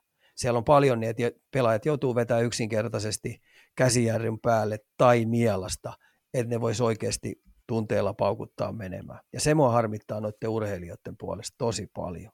Ja se, kyllä se on katsomoskin näkynyt sitten. Niin, kyllä. Että kyllähän se näkyy ihan suoraan, että jos se tunne puuttuu, niin ei sitä kukaan myöskään niin kuin tuu kattoo, koska siis Ei se, se tunnehan on se, mikä ratkaisee. Et mun mielestä semmoinen hyvä sanonta, mitä mä oon lätkäs koko aika kuullut, ja Pohjois-Amerikassa puhutaan koripallosta tai jenkkifutiksesta, mieluummin yli kuin ali. Aina, Joo, mieluummin överit kuin kuin ali. niin, niin? Kyllä, kyllä. Mm. Ja se on mun mielestä aika hyvä, mieluummin. Ei se niin kauheeta olisi. Jos se yli menee, niin sitten annetaan nuhtelu ja mennään taas eteenpäin. Ei tämä niin kauheeta ole. Mm. Saati vakavaa. Niin saatan vakavaa. Kyllä. Joo, mutta mennään tähän lop- loppuun ehkä vähän tuonne NHL-maailmaan. Sitä me nyt kierrelty kuin kissa kuumaa puuroa. Ja tota, nythän se NHLn keski laskee koko ajan ja sinne tulee entistä nuorempia pelaajia entistä valmiimpana. valmiimpana niin tota, ja vauhti, vauhti on noussut hirveästi, joka varmasti tuo haasteita sitä epätasapainoa niin kuin esimerkiksi eurooppalaisen ja, ja pohjois-amerikkalaisen jääkiekon välille, mutta tota, onko tämä nyt syytä vai seurausta? Ja, ja miten sä Iika koet, että kuinka, tota, kuinka paljon se keski voitaisiin enää hirveästi laskea ja, ja onko se keski laskeminen sit yksilitteisesti ihan hirveän hyvä asia? Tota, Sitten kun me mennään näihin menestyviin joukkueisiin, Tampa, niin se ei ole mikään juniorijoukkue. Tämä on kyllä ei, Tämä on ei, ole, kyllä mi- ihan totta. ei ole mikään juniorijoukkue. Vegas ei ole mikään juniorijoukkue. Eli nyt näyttäisi siltä, että Floridakin ei ole enää mikään juniorijoukkue, koska sieltä taitaa olla ainoa junior, juniori oikeastaan Lundeli, muuten aika hiljasta. Niin tota, Joo, kyllä joo. mä sanoisin näin, että nämä, jotka Bostoni ei ole oikeastaan mikään juniorijoukkue, kun mä rupean tästä oikein miettimään, niin se on vähän sellainen, no Edmontoni ei ole muuten mikään juniorijoukkue, Vancouveri näyttää siltä, että kun tästä rupeaa niin oikein miettimään, Kälkäri hei, ei Totta, tosiaankaan totta. mikään juniorijoukkue, niin tämä on entistä enemmän mennyt siihen, että, että, että nämä, jotka yrittää rakentaa, niin niillä on toiveissa se, että tämä nuorempi kaarti, joka heillä on varauksiensa ja, ja, ja kasvatustyönsä johdosta, että ne pystyisi nopeuttaa omaa prosessiaan tulemaan ää, voittaviksi pelaajiksi. Mutta problematiikka on siinä, että kun nämä varaukset, varaukset pelaajat, jotka on varattu, ja ne otetaan sinne kasvamaan, niin niiden yksi heikoimpia osa-alueita on puolustuspelaaminen.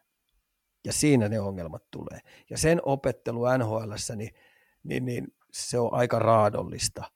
Et tota, ja yleensä joukkue maksaa tappioiden myötä niistä aika kovaa Kyllä. hintaa. Ja se prosessi vaan kestää kestämistään. Et, et, mitä toi Buffalo tuossa nyt on esimerkiksi painanut. Ja sitten kaiken lisäksi, kaiken lisäksi niin, niin, niin siinä sivussa niin sä opit vielä väärille tavoille, jos ei siellä ole niin arvot kohdallaan siinä, siinä joukkueessa. Et hyvä, kun tämä Sutteri tuli Kälkäriin, niin se ilmoitti, että olette osa jätkistä rapakunnossa, jos te ette ole kesän jälkeen paremmassa kunnossa, niin mä treidaan teidät veksi. Ja hän takaa sen, että hän on täällä vaan sitä varten, että me voidetaan mestaruus. Niin kato, minkälaisia rakenteellisia ratkaisuja Sutteri on sinne tehnyt. Kyllä. Mm. Ja Kälkäri menee finaaliin tänä vuonna. Mä, mä, mä uskallan nyt tämmöisen täältä heittää. Aika kova, mutta kyllä sekin on mun musta hevonen, että mä tykkään siitä tavasta, millä sitä on tehty, mutta tota, se, että totta kai nuorta verta halutaan nuorta, mutta se prosessi maksaa monta monta vuotta ja mm. sitten loppuviimeeksi vielä tuleeko pää vetävän käteen niin sanotusti, että tota noin, niin ne ei pystykään tulla riittämään hyväksi voittaviksi pelaajiksi, kun puhutaan kahden suunnan pelaamisesta. Koska täm, tänä päivänä niin ihan oikeasti mennäkseen Stanley Cup tai tuon ottelusarjossakin eteenpäin, niin hitto pitää olla hyvä niin pelijälli, varsinkin Kyllä. puolustussuuntaan.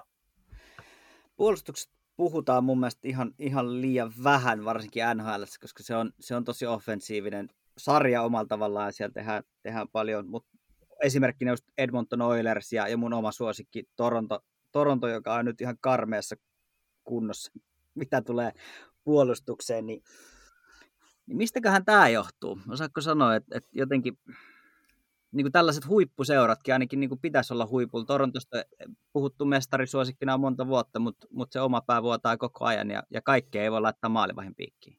No ei kaikkea voi tietenkään. Että, tota, et, et, Toronto, tuossa esimerkiksi kun mä kattelin näitä Stanley Cupin finaaleihin menneitä joukkueita, nyt viime vuonna tietenkin oli, oli tota, no, niin Tampa ja Montreali, niin katon niiden pakistoa, molempien mm. pakistoa, niin, tota noin, niin ei kauhean kovia niin virtuosiamaisia kikkapoikia ollut siellä viivalla, vaan aika tylyjä isäntiä, kovia maaliedusta pelaamaan, antaa helpon kovan syötön, viivalta lähtee kuti, samoin Vegasin puolustus, minkä takia Vegasi on niin pitkään pärjännyt, niin niillä oli isot, vahvat, taita, tai semmoiset suoritu, kiekollisesti suoritusvarmat pakit, että kyllä se pakiston rakentaminen aika pitkälti pitää olla, ja sitten jos sulla on vähän, pakisto on vähän ohkainen, niin sitten oikeasti pitäisi olla viisikkotasolla, eli hyökkäysosastolla sellaisia pelaajia, jotka oikeasti oivaltaa tämän kahden suunnan pelaamisen. Ja kun Pohjois-Amerikasta on kysymys, niin siellä varsinkin runkosarja, niin mennään aina tähtistatuksen mukaan. Eli puhutaan todella paljon näistä maalintekijöistä, pisteiden tekijöistä, niin, niin hyvin varsinkin Kanadan puolella Edmonton, Toronto, niin, niin heillä on se iso juttu se, että heillä on kärkimies, joka voittaa pistepörssiä tai on maalintekijä kuningas. Että hyvin eihän... vähän ne puhuu itse pelistä sieltä. Joo, eikä sillä voiteta. Jos, jos mietitään nyt Edmontonia, samoin Torontoon, niin, niin kyllähän se kevät loppuu aika lyhyen. No joo, jokainen vuosi on aina uusi mahdollisuus, mutta tota, kyllä kun ne pen, pensaa kuluttaa 25 minuuttia, 26 minuuttia ilta toisessa jälkeen pelaa joka toinen päivä, niin kyllähän se, millä sä, kun pudotuspelit alkaa, niin millä sä teet rytminmuutoksen, et sit mm. millään. Ja sitten kaiken lisäksi vielä tämä toinen puolisko siitä joukkueesta, niin ne ei oikein koe, että ne on niinku siinä jutussa mukana. Että ne on vaan niinku palvelemassa näitä tähtipelaajia. Ja se ei ole oikein terve yhtälö mun mielestä. Joo, kyllä, kyllä se näin on. Ja toi Toron, Toronto, tota, on mun suosikki aihe aina, mutta, mutta viime kauden lopulla, lopulla tota, heillä oli kuudessa pelaajassa 60 pinnaa palkkakatosta kiinni, ja näistä oli, yksi oli maalivahti, ja loput taisi olla hyökkäjä. Niin ei, eihän se, sillä loppurahalla pitäisi rakentaa sitten, sitten voittava joukkue, jossa on, on niin kuin laadukas puolustus ja, ja hyökkäyksessäkin syvyyttä, niin kyllä se vaikeaksi, vaikeaksi menee. Joo, kyllä. Ja nyt tämä paine vielä lisääntyy kattilas koko aika, koska tuo vuotinen taas jätti tosi pahan äh, tämmöisen, voisi sanoa melkein avohaava henkisesti heille, kun ne Game 7 putosi, niin otti jo 3-1 Montrealin, niin meni ja ryssi sen. Niin tämä nyt vielä henkisesti on, on tosi kova painolasti nyt, kun sitten runkosarja on ohi ja ne lähtee siihen ekaan, ekaa tota ottelusarjoa. Että tota, no, niin on kovilla pojat kyllä. Tuossa puhuttiin puolustuksesta ja siitä, että kuinka sen pitää kuitenkin olla vielä, vielä semmoinen jykevähkö, ei nyt mikään kolossi, kolossimainen, mutta kuitenkin semmoinen varma, myös, myös erityisesti siellä omassa päässä, kun playoffit alkaa, niin mä oon miettinyt itse tuota Colorado Avalancea, kun puhutaan, että no varmasti voi olla, että onkin NHLn tulevaisuudesta erittäin, ja on, on totta kai nykyään jo, niin erittäin nopea temposta ja hyvin liikkuva se liikkuva heidän alakerta, mutta mieti, että just Bowen Byramit ja Kel Makarit, Sam Girardit, nämä, niin onko kuitenkin sitten, kun playoffit alkaa, niin voiko he tuommoista rallattelua enää siellä, ei. siellä niin kuin vetää?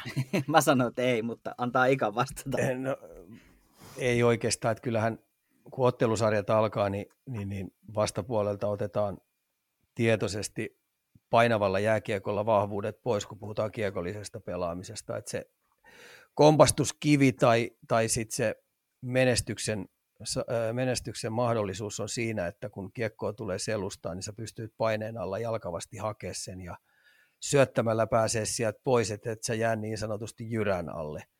Ja, ja sitten kun tulee suoria hyökkäyksiä, niin sä pystyt kiekottomana nämä painavat äijät si- siivoamaan maali edestä pois, että oikeastaan siinä tullaan mittaamaan se Coloradon tämän vuoden menestys että se on aika puhtaasti siinä, että tuo ketjuosaston toiminta kyllä riittää ja, ja ketjut varmaan, no ainakin kaksi ja puolikentällistä hyökkäjistä pystyy auttamaan pakkeja, kun tullaan omiin aika paljonkin. Että tota, no, niin mä uskon, että tuo siirtorajan aikana vielä, niin Colorado kyllä tekee, kun nyt maanantaina on siirtoaika menee, niin mä uskon, että Colorado saattaa tehdä kolmekin hankintaa vielä. Että saattaa tulla mm. yksi pakki ja kaksi hyökkääjää koska ne haluaa vahvistaa sen, että nyt tänä vuonna heidän pitää mennä ottelusarjoista eteenpäin. Ja ne itse tietää kyllä omat heikkoutensa.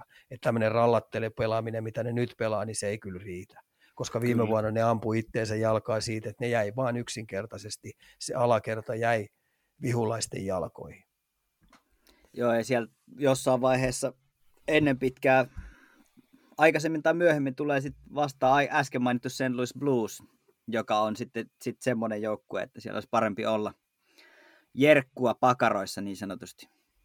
Joo, ja se niin kotimaistenkin pakkien, jotka haluaa sinne, nuoret pakit haluaa päästä, niin semmoinen isoin juttu, mistä ne jää kiinni koko aika, niin, niin, niin siellä ei ole trappeja vastassa. siellä ei ole viiden peruuttavaa. kiitos. Et, niin, siellä ei ole sellaista, että sä joudut hakemaan erää kohti, jos sä pelaat semmoista 20 minuuttia, niin sä joudut erää kohti hakea 8-10 kiekkoa kulmasta. Ja saada se peliväline omille tai toimitettua minimistään alta pois, ä, alueelta mm. pois. Et se on semmoinen, mistä tosi monet meidän kikkapojat, nuoret pel- pakit jää kiinni ja sitten ne joutuu olemaan kaksi-kolme vuotta grindata siellä farmissa, että ne oppis sen pelaamisen. Kyllä. Tähän vähän, vähän itse asiassa liittyy, mun ei pitänyt tästä mitään kysyäkään, mutta kun näistä pakeista nyt puhuttiin ja, ja tota, Ristolainenkin on kertaalle jo mainittu, niin nythän Ristolainen teki, teki jatkot tuonne Filadelfiaan ja siitähän puhuttiin paljon ja siitä kohistiin paljon ja mekin ollaan tässä meidän podcastissa sitä käsitelty, mutta tuota, mikä on sieltä Turusta oman, oman pojan arvio, eli tota, miltä, miltä ristolaisen pelaaminen on näyttänyt, koska hän saa musta aika paljon kuraa. Joo, Suomessa saa paljon ja tietenkin osalta Pohjois-Amerikankin puolelta, mutta sitten taas silläkin on oma faniryhmänsä ja se, että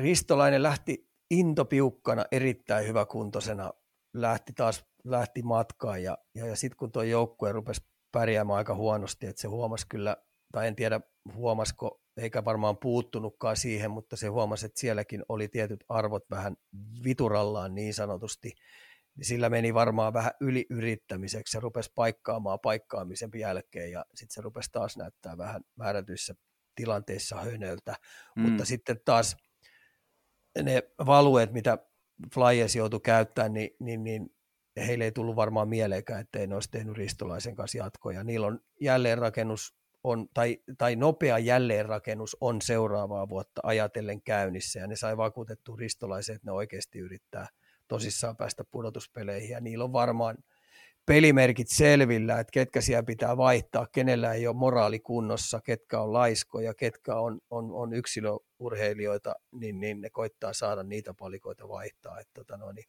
mun mielestä aika looginen päätös molemmilta, että se jatkaa. Ja mä kyllä uskon ihan vakaasti, että Ristolainen tulee olemaan kakkoslinjan pakki, joka, joka löytää ajan kanssaan mieleisensä pakkiparin, joka sitten tukee toinen toisiansa. Että tota, Pohjois-Amerikassa puhuu, että 28-vuotias pakki on, on, on riittävän kokenut ammattilainen, että se on niin heille se prime time-aika. Ja Ristolainenhan rupeaa nyt olemaan siinä kupeessa, että se on oikeasti Joo, riittävästi kyllä. opetellut tota jääkiekon pelaamista, miten tuossa sarjassa pitää pelata. Ja sitten kaiken lisäksi se on täysin terve. Se on timattisen hyvässä kunnossa, silloin paikat, paikat kestänyt ja, ja, ja ei ole ongelmia ollut, ei mitään isoja vammoja, niin hänen tilanteensa on aivan loistava versus mm. moneen muuhun hänen ikäiseen pakkiin, jotka on jo paukutettu ihan paskaksi, ettei niillä paikat kestä. Kyllä. Onko tota, Ristolainen varmaan on siinä, siinä teidän ringissä, kun te kesällä, kesällä jä, jäillä käytte, niin tuota, jutellaanko vähän siitä, minkälaisia harjoitteita tai mitä, mitä te kesäisin kundien kanssa teette tuolla jäällä? Onko siellä jotain, jotain tiettyjä tavallaan osa-alueita, jota, jota pelaat itse toivoo, vai tuleeko ne sulta, että mä vähän katoin, katoin tota Rassi sun peliä ja me keskitytään nyt tämä tähän, vai miten, miten te lähdette rakentamaan kesäreeneen? No munhan ykköstehtävä on, kun mennään jäälle, niin pitää ne terveenä ja sitten se, että mä nostetaan koko aika pikkuhiljaa tehoja, että joku lähtee vähän aikaisemmin, joku lähtee vähän myöhemmin, että, että siinä vaiheessa, kun ne lähtee lähtee sitten viimeisetkin lähtee tuonne Pohjois-Amerikkaan, niin me ollaan siinä sitten kyllä pari-kolme viikkoa nostettu tehoja ja se, että sitten ruvettu vähän enemmän kamppailemaan. Että tota, se on aika pitkälti pelaajalta tulee myös omia toiveita, että tänä vuonna mä haluaisin satsata tohon ja tohon ja tota noin, niin, niin, niitä me aika paljon jumppaillaan. Ja, ja semmoista sanotaanko huoltavaa aerobista toimintaa jään tasolla, niin me tehdään tosi paljon. Syöttämistä, haltuottamista tehdään tosi paljon eri muodoissa. Teknisiä suorittamia tehdään tosi paljon eri muodoissa. Ja sitten tietenkin maalin tekoa me koitetaan jumppaa aika paljon, että se riippuu vaan kuinka paljon veskareita aina saadaan sinne. Mm. Et välillä kun on kolmekin veskari, niin se helpottaa tosi paljon sitä maalin tekemisen eri muotoja ja tukitoimintoja, niin helppo käydä silloin, kun on kolmekin veskaria. Mutta sitten kun on yksi, niin sitten se vähän vaikeuttaa. Joo. Mä katsoin... Mutta aika helppoa tiedätkö, niiden kanssa olla, kun meillä on niin pitkä historia, niin kyllä mä aika hyvin lärvistä näen, mitä kannattaa tehdä ja mitä ei. Et, et, et tosiaan niin se mun isoin tehtävä on saada ne kaikki terveenä maailmalle. Ja siinä on välillä tekemistä, varsinkin kun ruvetaan loppuun kohti runnomaan. Niin koska niillä on niin kauhean, ki- niin, no, kun niillä on niin saamarin kova kilpailu. Ja sitten kun nämä kaksi on, niin saa sen moodin päälle, esimerkiksi Rantanen ja Ristolainen, niin, niin, niin sitten kannattaa alta pysyä. Tuossa oli toi Discoverin äijä oli kuvaamassa sitä dokkaria, oli tuolla, niin se tuli jäälle luistimet jalkaan, niin se sanoi, että ei jumalauta, että eihän täällä ole mitään sääntöjä. Mä sanoin, että ei olekaan, tämä on viidakkosääntö, että koita roikkuu tuon mukaan, että ei helvetti, hän lähtee täältä helvettiin täältä jälkeen. Tämä on ihan kauheata saada. Joo, mä näin, mä näin itse asiassa teidän kettä, en tiedä, oliko, oli siellä näitä NHL-ukkoja, oli, mä en tiedä missä, missä hallissa varmaan, että siellä Paimion ladossa, niin tota, tällaisilla levyillä, jotka oli vähän asetettu ikään kuin luisteluasentoon, niin ilmeisesti syöttöjä vastaanottoja reenattiin, reenattiin tota, tämmöisten levyjen päältä, jossa, jossa seistiin, niin tota, on, onko tulkinut oikein teidän harjoitteita vai? Joo, että kyllä, välillä vedetään kengät jalassa. Joo, välillä. Ja varsinkin me yritetään sitten saada määrättyjä toistoja kuivallakin, että tota noin, ja sellaisia, että ne ole niin kuluttavia. Ja sitten tuo ampuminen tietyillä tekniikoilla, sen kehittäminen ja sitten pelaajat haluaa varsinkin tämän haltuottamista, kovien syöttöjen haltuottamista ja tietenkin syöttämisen tarkkuutta, niin ne haluaa, että me pystytään noiden kanssa sitten vähän, kun luistimen, luistimen kanssa kun ruvetaan liikkumaan, niin se on aina välillä vähän kuluttavaa, että sen takia me tehdään välillä vähän kengät jalassakin niitä. Joo. Aa, minkä verran on tullut, tämä on nyt ihan, ihan hatusta vedetty, mutta nykyään kun on mennyt niin tämmöiseksi data, datavetelyksiä, paljon, paljon tutkitaan erilaisia käyriä, milloin first beatillä ja milloin, milloin mitäkin, niin hyödynnettekö te kesällä tai, tai hyödyntääkö nämä pelaajat paljon, paljon tämmöistä niin dataa ja, ja erilaisia apuvälineitä, mitä tulee esimerkiksi laukomisen vaikka nyt kulmiin tai, tai voimakkuuksiin tai voimantuottoon tai muuta, niin onko tämä vaan tietty, tietyn porukan hifistelyä vai, vai onko se ihan yleisesti käytössä sitten kautta linjaa? Kyllä, pelaajat, se on vähän semmoinen henkkoit juttu, että joku tykkää ja joku ei tykkää. Että tota, ne vähän, nämä on kuitenkin niin fiksuja jätkiä, että ne koittaa itse aina miettiä, että millä tavalla ne saa määrättyjä kilpailuetua itsellensä ja, ja mitä kannattaa tehdä ja mitä ei kannata, koska tämmöinen kesätauko kun niin ajallisesti aika rajallista pelaajille, Kyllä. se on aika lyhkäinen, niin, niin se joudut, nämä pelaajat on oikeasti jo kasvanut aika hyvin, et tietenkin nämä nuoret pelaajat, niin niille joutuu sitten välillä määrättyjä juttuja tyrkyttää ja viemään läpi, että tota noin, niin, tämä on hyvä esimerkki, että kun Pohjois-Amerikasta puhutaan, niin esimerkiksi Pavelski, tiedät Pavelski joo, pelaajana, joo.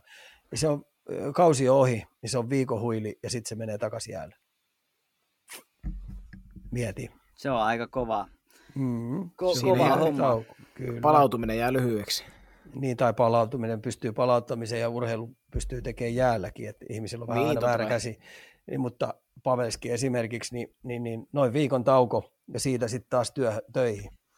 Ja, ja on... sitten se säätelee ja vääntää, ja mun mielestä se on aika toimiva ollut hänelle, koska edelleen se tonnikäisenä, niin äkki ei ollut aika kova. Joo, vaatia. ja pelaa, pelaa parha, parasta kautta. Nyt Niinpä. hän on 30, mitä 36, 30, en muista, muista ulkoa, mutta, mutta joo, tää, toi on ihan totta, että siinä missä meikäläiset vetää viisi viikkoa kesälomaa suht ranka, mukarankasta toimistoduunista, niin nämä, vetää tota, ehkä viikon ja, ja nimenomaan tämä on heidän työ, Mist, mistä ei tosiaan puhuta, että lähtee töihin.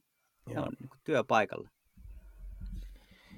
No miten tuota, mua kiinnostaa, kun päästi, puhuttiin noista, noista teidän kesäjäistä ja pelaajista, ketä siellä on ollut, niin miten nyt sitten, kun oletettavasti, oletettavasti siellä on Kaapokakko, pari vuoden takainen kakkosvaraus tuota, ollut, ollut tota, messissä, ja hän pelaa puolustuspelillisesti, ja niin kuin kaikki edistyneiden tilastojen mukaan hän pelaa niin kuin todella valmista ja kypsää NHL-peliä, mutta sitten tulosta ei ole tahtonut nyt oikein, ainakaan NHL alku, taipa, uran alkutaipaleella vielä tulla, niin minkälaisia, minkälaisia oppeja herra Lehkonen on antanut nyt sitten Kakolle, että kyllä se, kyllä se vielä, vielä aukeaa sieltä ihan todenteolla.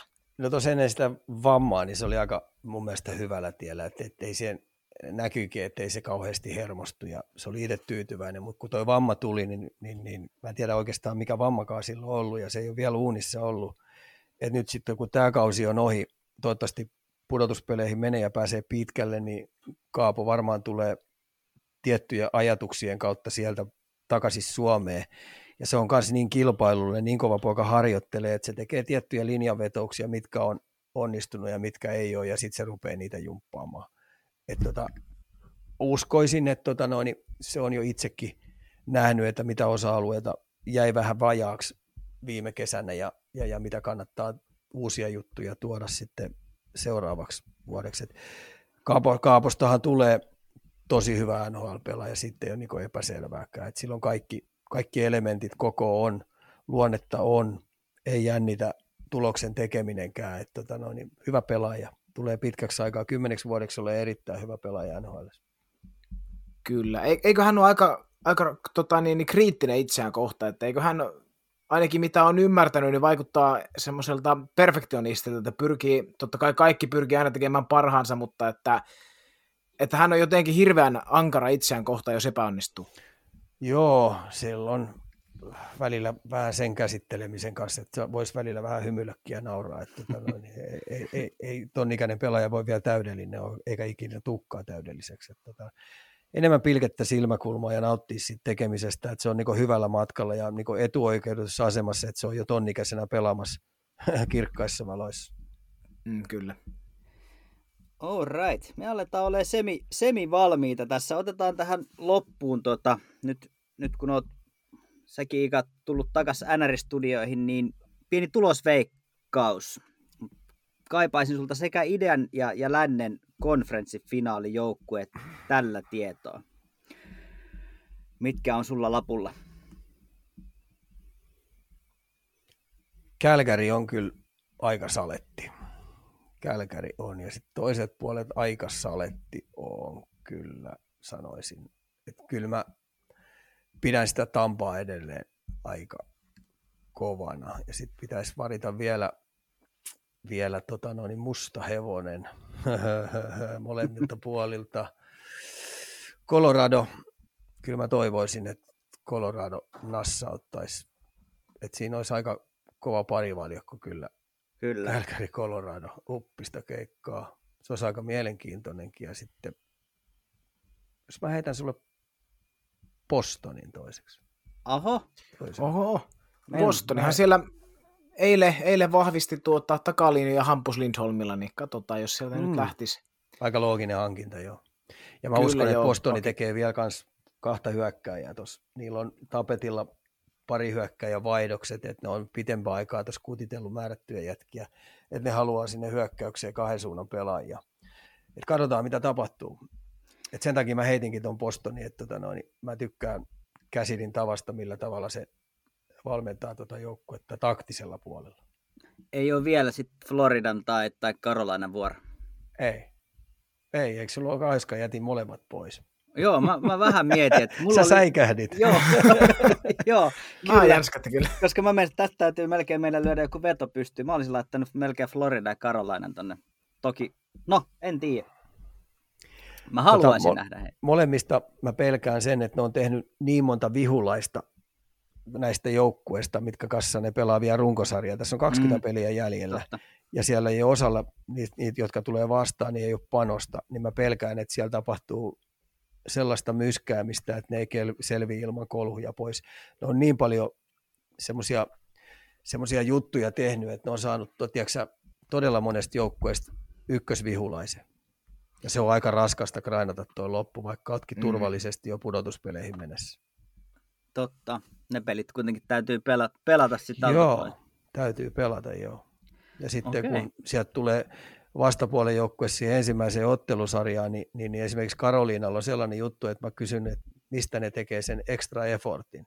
Ne nyt jo painaa limitillä koko aika. Mitä yllättävyyttä ne tuo. Mm. Ja sitten Floridalla Ihan on sitten se, että tota, mitäs jos Parkkovi saadaankin liimattua oikein kunnolla pois pelistä. Niin, tai herrat, jos sattuu jotain, se on kyllä ihan totta. Joo, No, ja, ja miten heidän maalivahtipeli, mutta nämä on tämmöisiä kivoja spekulointeja, joita on kiva käydä, mutta tuo runkosarja pitää ekaksi pelata pois. Ja Sutterihan puhuu, kun se on aika kokenut kehäkettu noissa, niin sanoi, että yksi kausi on runkosarja ja sitten alkaa seuraava kausi. Ja jokainen ottelusarja on yksi kausi ja ne on aina erillinen tarinansa. Joo, kyllä. Kyllä. Mitä, mitä tuota, tähän, tähän vielä, niin, niin nyt kun tuosta trade, vähän puhuttiinkin, niin miten nyt kun myös eilen sitten tuo Lindholmin ohella muun muassa tämä paljon puhuttu Claude Giroux kauppa Panthersiin varmistui, niin mitä mieltä herra Lehkon oli tästä? Ainakin musta tuntuu jotenkin, että tarvitsiko he nyt tämmöistä pelaajaa sinne? No mä oon samaa mieltä. Mä kysyn, että mihin ylivoimaa kun ne tarvitsee? Niin, kenet, kyllä. Ne, kenet ne ottaa toimivasta kahdesta ylivoimakentästä pois? Eli jo, jo, jonkun ne saa vih, vihamie, tai vihan päälle siellä. Joku suutahtaa mm. siitä, että mitä hittoa. Heillä on kuitenkin, onko se yli 20 prosenttia YV ollut, ja on tosi murhaava ollut oikeassa peleissä. Ja sitten, että onko Kiru riittävän jalkava pelaaja, onko se riittävän kaksinkamppailu kova pelaaja, että se pystyy karvaamaan riistää, ja sitten ennen kaikkea, että pystyykö hän puolustaa viisikkotasolla riittävän hyvin, että se ei vuoda. Nimenomaan. Mm, et mielenkiintoinen hankinta, ja sitten kaiken lisäksi, kun Ekman taisi mennä rikki vähän pitemmäksi aikaa tuossa edellisessä taas, pelissä. taas kerran, joo. joo. Kyllä siinä taisi käydä se on näin. harmillinen. Joo. Mutta onneksi heillä oli nyt pari pakkia kyllä hauku, hankittu sinne jo aikaisemmin. Joo, se on ihan totta, että voi olla, että Lindboom pääsee tuota niin, niin, aika suureenkin puolustukselliseen rooliin tuossa vielä, kun kausi kääntyy loppua kohti. Joo, ja varmaan hoitaa kyllä oma hommansa, että siitä ei Kyllä. Kiinni. Joo. All right. Hyvä. Hie, hieno homma. Lopetellaan näihin veikkauksiin ja tuota, katsotaan kesällä, miten käy. Joo. Miten käy, ja jos tota, no me voidaan tässä lyödä pikku betsi, katsotaan joku hyvä pyssy tuossa vähän myöhemmin, no niin, tehdään siitä sit julkista, kun, kuin meidän tässä käy.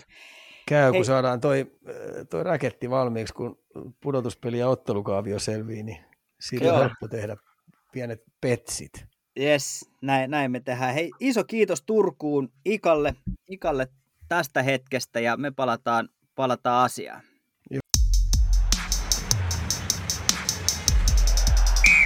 Keskiympyrä. Ja tämmöistä juttua heiteltiin Ikan kanssa. Toivottavasti tykkäsitte. Pahoittelut tuo loppu vähän kuseinään, eli, eli tuossa kävi niin, että, että meidän rek-nappula hyppäsi pohjasta, pohjasta veks vähän liian aikaisin, eli Ikan kiitokset jäi sieltä kuulumatta. Mutta tuota, mun puolesta vielä kertaalleen iso kiitos Ikalle, iso kiitos teille kaikille kuuntelijoille. Ja äh, tähän loppuun, niin jos jos tosiaan on jotain vieraita, jota toivoo sitten, että, että tänne otetaan ja keneltä haluaisitte juttua kuulla, niin pyritään järjestää. Ehdottomasti saa heittää vähän villeäkin idiksiä. Ensi viikon jakso sitten käsittää Edmonton Oilers-katsauksen, eli me ollaan täällä heitelty jos jonkin näköistä Jerry Oilersista, ja otetaan meitä paremmin Oilersiin tuntava henkilö tänne paikalle, ja, ja tota, saadaan linjan päälle Niemisen Jouni tuolta Edmontonista suoraan, eli, eli hänellä on varmasti hyvinkin tarkka näkemys siitä, missä Oilers menee, mistä se on tullut ja ennen kaikkea mihin se on menossa. Eli ensi viikolla seuraava vieras tapetille niin sanotusti ja, ja tota, ei muuta kuin näillä kohti tätä viikkoa ja tulevaa viikkoa. Ensi viikolla palataan Jounin kanssa asiaan ja ei muuta kuin hyvää huomenta, päivää, iltaa tai yötä, missä ikinä tätä kuunteletkaan, niin täällä ollaan omien kesken, mutta välillä myös vieraiden kanssa. Kiitos ja moi!